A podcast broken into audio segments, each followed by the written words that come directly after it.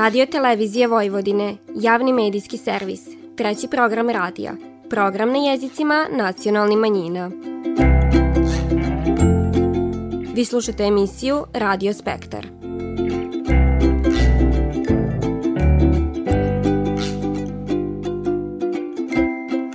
Lijep pozdrav poštivani slušaoci, vi pratite program na bunjevačkom jeziku. Poštivajući tradiciju, Bunjevački kulturni centar Bajmak je po 18. put organizovao Bajmačko bunjevačko prelo i na taj način obiložio jedan od nacionalnih praznika Bunjevaca koji imendan Svi Marija.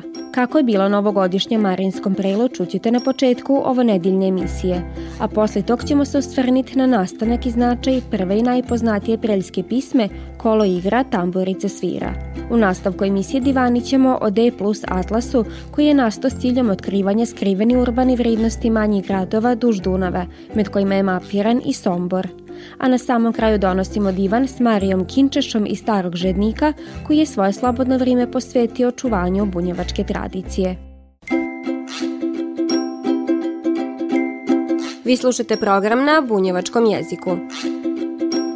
Vrime od tri kralja pa do čiste sride. Bio je period godine rezervisan za prela. Spočela se na njima prela vuna, a kako je taj posao brže prolazio u druženju, nastala su i prva prela – Po ugledu na njih nastaju ženska, rodbinska, komšinska prela. Tradiciju ovog običaja čuvaju i bunjevačko udruženja, a med njima svoje misto ima i Bajmačko bunjevačko prelo, koji je ove godine okupilo velik broj gostivi. Med njima i one koji prela pamti iz ditinstva.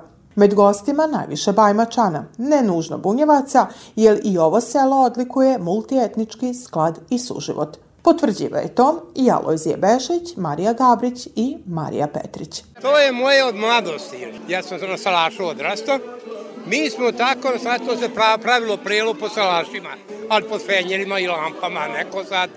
Mi smo to užili, a to je meni ostalo u sećanju dok sam živo ostaće tako. Je to najviše i volim. Više su u kućama slavili porodično i sve znam sad to porodično nema sad samo ovako, ovako se organizuje kao ovo sad danas i tako kao i u Subotici i tako, ali nema po kućama, redko, redko ko pravi. Dolazim svake godine kad ima prelo i jako mi se sviđa i uvek smo u grupi i lepo nam je, veselimo se i plešemo, volimo da igramo.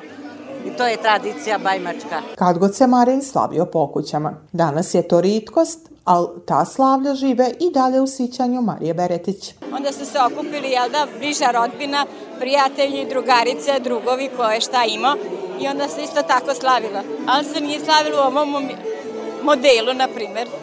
To se onda malo ispeklo kolača, malo kokica, ko je bio rodbina bliža, ti su imali večeru, a ko je bio malo dalje, onda su tako se malo poslužili. Onda je bilo domaćeg vina, rakije, jel da? Nije bilo ko sad i onda se tako se, se dočekala, dočekao Marin. Pored tih marinskih prela i prela za mlade, postojalo je i takozvano disnotorsko prelo, je Jeste, jeste, bilo je disnotorsko prelo. Onda se večera napravi, znači napravi se paprikaš, speče se kobasica, krumpir, krvavica, meso i onda se svi okupe i onda se slavi opet do ujutru. Dobro poznat meni prela postoje i njegov sinonim, a sve to zahvaljujući velikom broju volontera koji ne posustaju. Zbog čega je bajmačka krumpirača vridna svake fale divan i jedan od volontera, Tomislav Babić, zadužen izmed ostalog i za pravljenje domaćih specialiteta, divenica i krvavica. Za dobru divenicu treba kvalitetno svinče, dobro meso i pravi začini. Nije e, ništa komplikovano, samo začini. To je so, biber, bili luk, crvena paprika obavezno, ali kvalitetna. Ta daje pravu boju divenicama. I to kad se dobro zamiša, ali miša se toliko dok ne pada voda sa plafona, znači sa čela. To barem 2,5-3 sata treba da se miša da bi bilo redovno. E onda se nadiva, ko nadiva na mašinu ili sad ima moderno ovi topovi što zovu i šta ja znam. I to je sva čar u tom o, i to treba voliti, jer ko ne voli, džabe ga učiš, tako da to je sve, im kažem, meso mora biti kvalitetno. Posebno i za divenice, posebno za kulenove i ovo, ali začini su, kažem, prosti, ali sve treba znati i po ukusu i po svemu. Ovim prelom Bunjevački kulturni centar Bajmak započeo godinu u kojoj proslavlja svoje punolitstvo. Prisik do sadašnje dešavanja daje podatak da je od dana osnivanja ovaj centar organizovao priko 150 programa, a kako divani domaćin i predsjednik centra, Branko Pokornić, nadaje se da taj ritam u budućnosti neće biti u padu. Mi svake godine imamo 10 e, manifestacija koje u našoj organizaciji. Mi ovde nismo računali one manifestacije gde smo mi bili učesnici.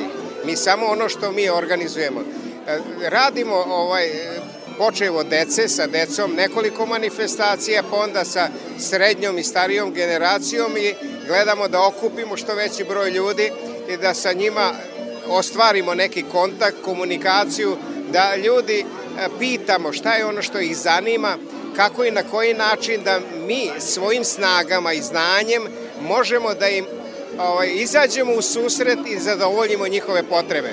Kao što vidite, ovde je prisutno 200 ljudi. Znači, za naše prostore to je jako dobro.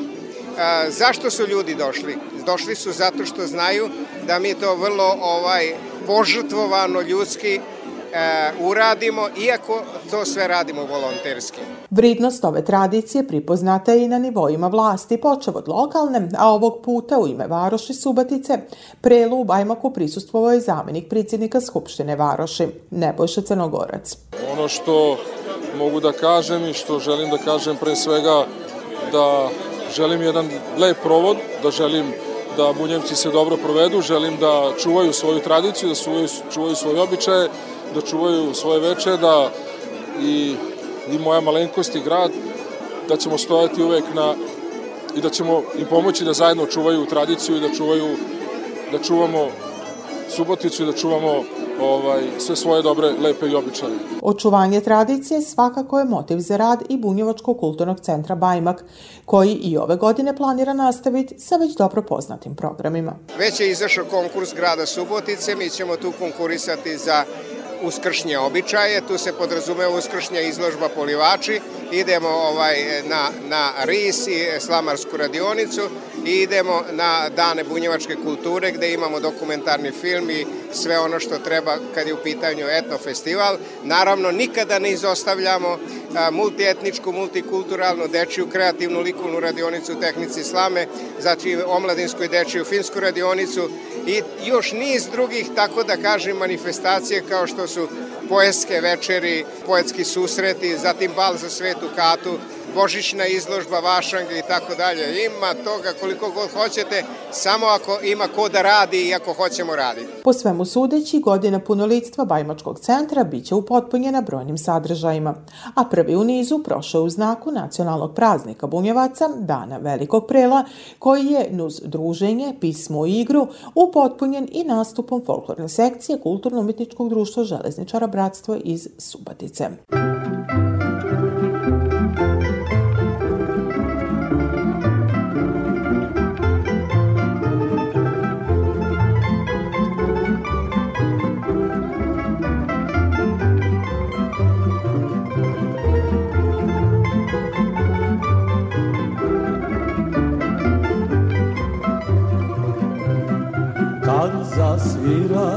tamburica jasna i zakori naša pisma krasna.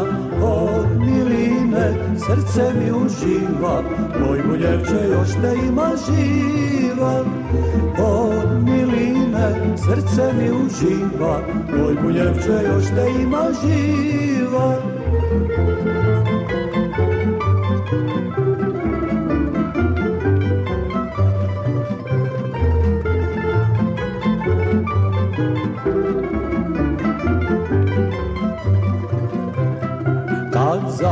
igra kolona okolo Bilo i to sitno okolo Misliš, brate, da su gorske bile Iz oblaka u kolo se sile Misliš, brate, da su gorske bile Iz oblaka u kolo se svile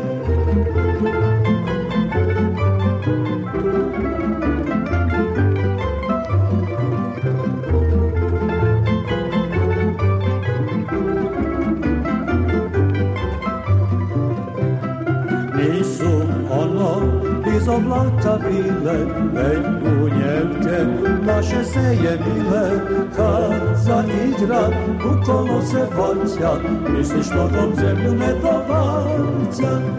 Kad zaigra, u kolo se vaća, misliš nogom zemlju ne dovaća. Prva i najpoznatija preljska pisma, kolo igra, tamburice svira, bila je i ostala sastavni dio svakog prela. Pisana je prije više od 140 godina za prvo veliko prelo, koje je Pučka kasina organizovala na Marini 2. februara 1879. godine u hotelu Kavaraši Pešta, a njezin autor je svećenik Nikola Kujundžić. O njegovom životu i radu, koji je o najpoznatijoj preljskoj pismi, divani Tamara Babić, vokalna solistkinja i pricidnica Udruženja građana Bunjevačka kasina. Ono što bi se, naravno, kroz njegov dugogodišnji i bogat pisnički rad istakao, znači danas se ovaj, spominju izvode pisme Didovnim iz daleka, koja je napisana 1892. godine, kao i Čuj bunječe e, Veso glas e, iz 1893. Kompozitor ovaj, te prve poznate bunjevačke preljske pisme Koligra tamburica svira je Stipan Mukić. Nikola Kojundžić rođen je 9. februara 1861. godine u Subatici od roditelja Mije Kojundžića i teze Vojnić Kortmiš. Osnovu školu i gimnaziju završio u Subotici, da bi potom e, škole, e, visoke škole e, filozofije nastavio u Budimpešti. Nakon završene prve godine filozofije u Budimpešti, to napušta i odlazi u Kaloču na Bogosloviju, da bi 26. juna 1884. godine e, se zaredio. Prva kapelanska ili svećenička služba mu bila u Dušnoku. 1884. E, godina je veoma značajna za priporod e, bunjevaca i šokaca u Bačkoj, jer te godine Pajo Kujundžić izdaje bunjevačku šokačku danicu zatim Mio Mandić u Baji pokreće List Neven, gdje je Nikola Kujundžić bio stalni e, e, saradnik. Ono što bi se istaklo, znači, pisao je pod pseudonimima. Jedno od njegovih najznačajnijih epskih pisama je i uh, pisma Dvi mlade Algačeve. Uh, zatim uh, on je poznat znači, po pismi Koligija tamburica svira koja je prvi put izvedena 2. februara 1879. godine na tom znači, velikom prelu i okupljanju bunjevaca ovaj, u tom vremenskom periodu. Pored toga što je bio sećanik znači, u Dušnoku, bio je u Aljmašu, e, zatim Bikiću, Lemešu i Subotici. 1896. godine postaje ovaj, svećanikom u Bajmoku. Tokom života svojim dilima i radom uticao na razvoj bunjevačke kulturne baštine. Nusto je dao doprinos na polju pisničkog stvaralaštva koje je ostavilo traga i na polju muzičkog stvaralaštva. To potvrđiva naša sagovornica koja i sama godinama niguje muzičku baštinu bunjevaca. Ko dugogodišnji izvođač e, bunjevačkih preljskih pisama, znači mogu da isteknem da su sve one pro, e, kroz njih provejava taj rodovni karakter i e, znači ljubav prema svom narodu. One ističu veličinu bunjevačkog roda i svi ovi, znači i, i naravno i Nikola Kujundžić između ostalog ovaj koji ostaje naj, najupečetljiviji trag, ističu značaj bunjevaca i života na ovim prostorima koji ljubav prema svome narodu koja traje do dan danas. Veliko prelo održano na Marin 1879. godine u zgradi današnjeg Narodnog pozorišta u Subotici bilo je prvo javno okupljanje bunjevaca u to vrime, a održano je u organizaciji Pučke kasine koja je osnovana 1878. godine. Ko studenti Rodoljub, Nikola Kojundžić je iste godine napisao pismu Kolo igra, tamburice svira, koje do današnjih dana važi za najpoznatiju preljsku pismu. tamburica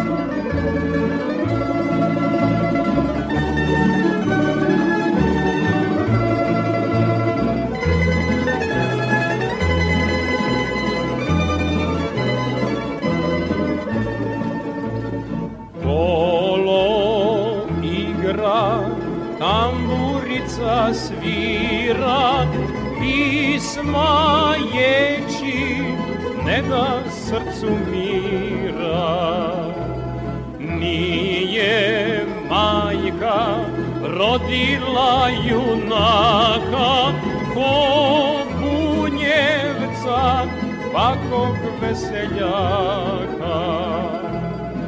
Veseli se svakomu se divi nek se znade da bunjevac živi.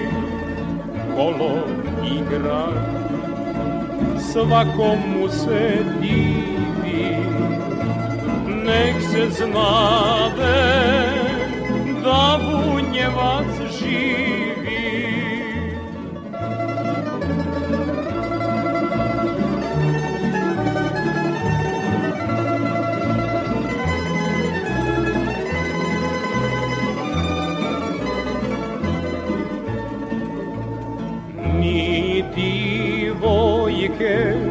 ne piše u nane ko što i čerka bunjevačke grane.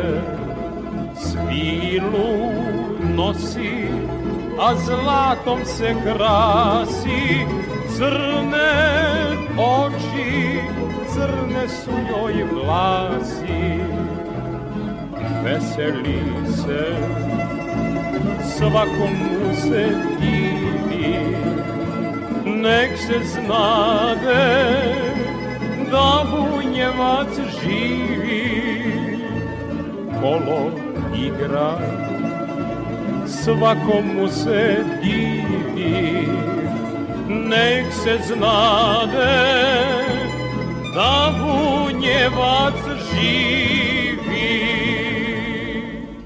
Šparajmo struju. Budimo odgovorni.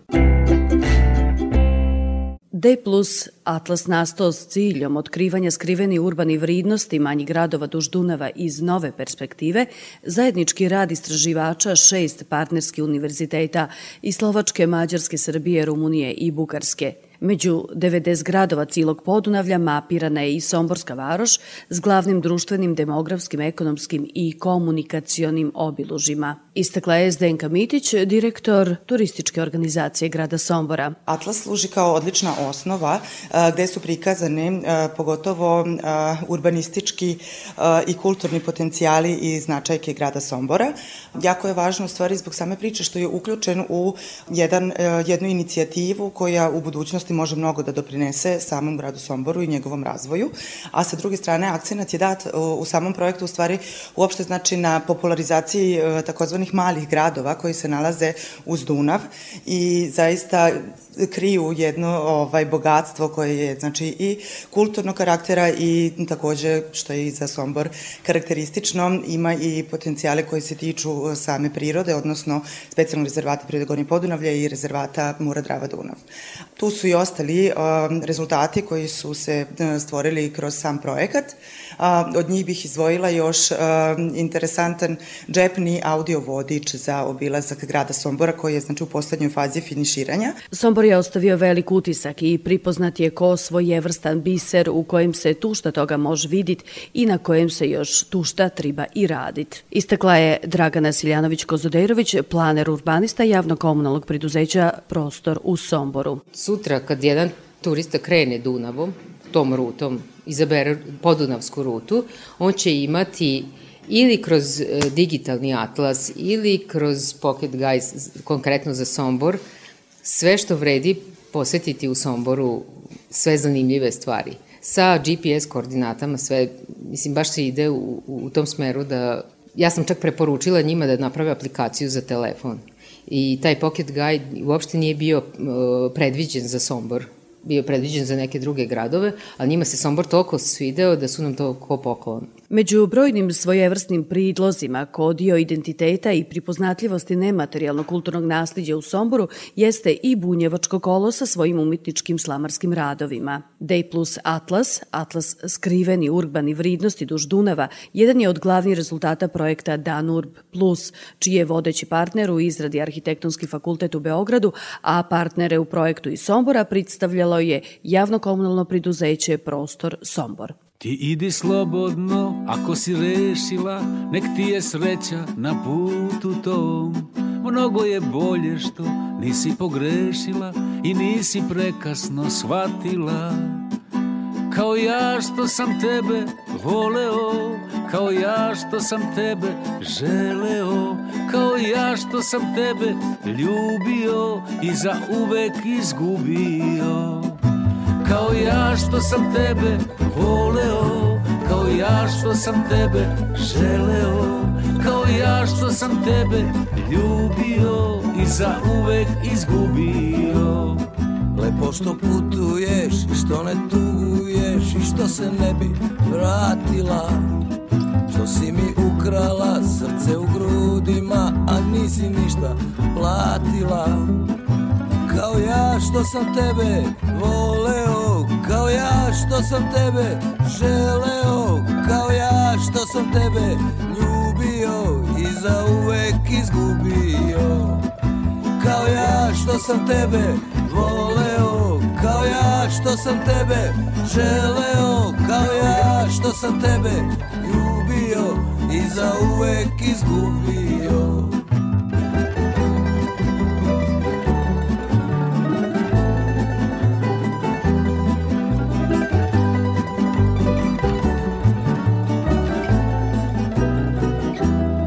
Na dlanu piše sve šta kome ostaje I ti ćeš jednom nekog voleti Al jednom ljubi se i jednom gubi se To nikad nećeš preboleti. Kao ja što sam tebe voleo Kao ja što sam tebe želeo Kao ja što sam tebe ljubio I za uvek izgubio.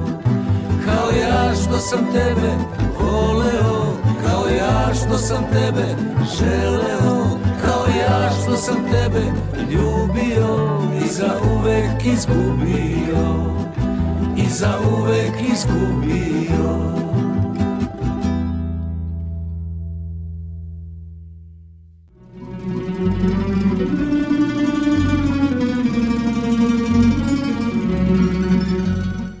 Fasciniran bilim šlingom. Još kod dite, Mario Kinčuš iz Starog Žednika svoje slobodno vrijeme posvetio je i očuvanju bunjevačke tradicije. Godine nisu donele samo brojke na rođendanskoj torti, već i sve veću kolekciju predmeta.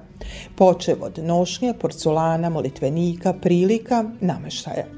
Osluškujući divane stariji upio je kadgodašnju svakodnevnicu, mentalitet i način življenja, te za svoje prebivalište radije bira seoske način života u kojem je namistio i svoj etnokutak.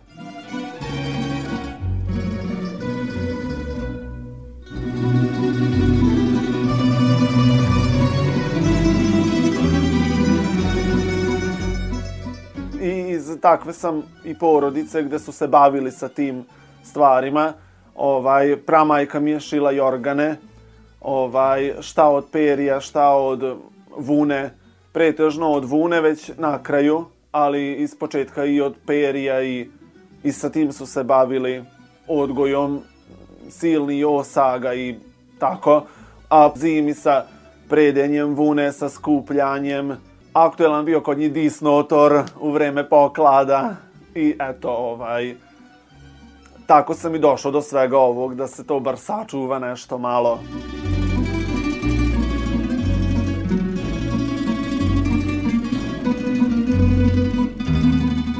Bio je češalj sa kojim se prvo obrađivala vuna, znači oprana i sređena i onda posle na preslicu i posle su već štrikale sad mi svi živimo posebno, a nekad su generacije zajedno stanovale, majka, dida, tata, mama, pa čak i braće i sestre, svi su zajedno bili na imanju.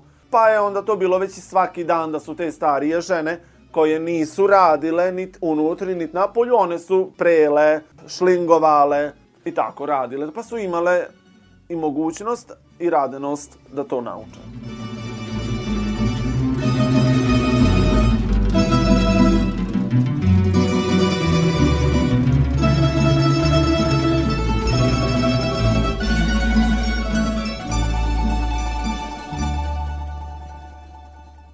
Jako volim kad se skupimo, volim zimu, kad smo isto zajedno. I onda tako, slušam majka šta mi kaže, ovaj šta mi kaže, i onda tako sam ja došao do tog, pa zašto ja to ne bi dono ovde u ovu jednu sobu i ja to sve lepo prikupio i, i da, eto, moram nju da spomenem, ovaj, Ljubicu Fabijan, eto, ona je sve to tako, pa ajde, pa ajde, i onda ja, eto prirodni materijal, on brzo propada, sad pogotovo, ali gledam da sačuvam i da, ne da sačuvam, nego da očuvam, znači da više ne nos, da ne dam toliko da se nose, da, da još malo da ostanu sa nama.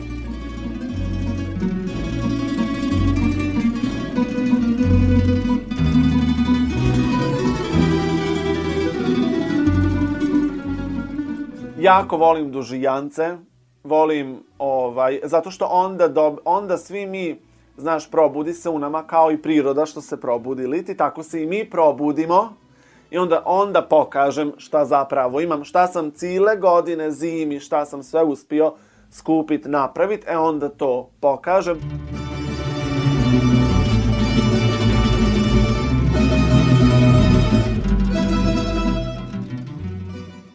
Nikad ne idem tako da joj moram to da nađem. Šta nađem onda ako mi ako mislim da vridi sačuvat, donesem, sačuvam, sredim. Ako mislim da nije, onda eto tako nekako ja to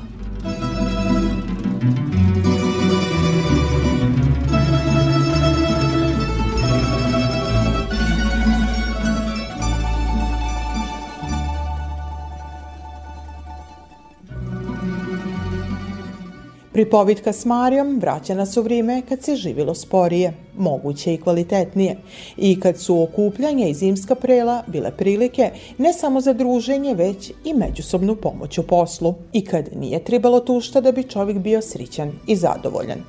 To je samo dio onog što čini bogato nasljeđe bunjevačke zajednice, u kojem prelo ima i posebno misto kod dio nacionalni praznika.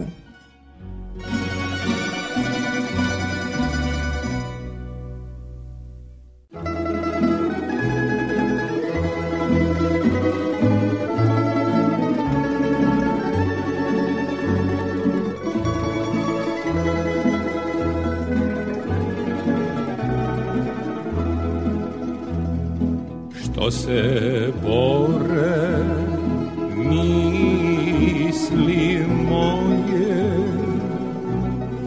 Iskustvo mi čutat veli bešte sada vi oboje. Nek mi srce govori Bešte sada vi oboje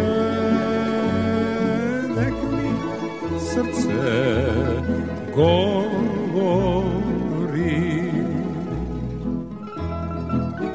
Slušali ste emisiju Radio Spektar. Slušajte nas petkom posle podne od 14 sati i 15 minuta do 14 sati i 45 minuta na radio talasima 100 MHz trećeg programa radija Radio Televizije Vojvodine.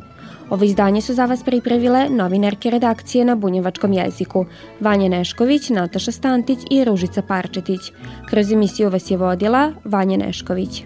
Prvi pogled oka tvoga sjajnom suncu podoba plenio je srce moje učinio roboga plenio je srce moje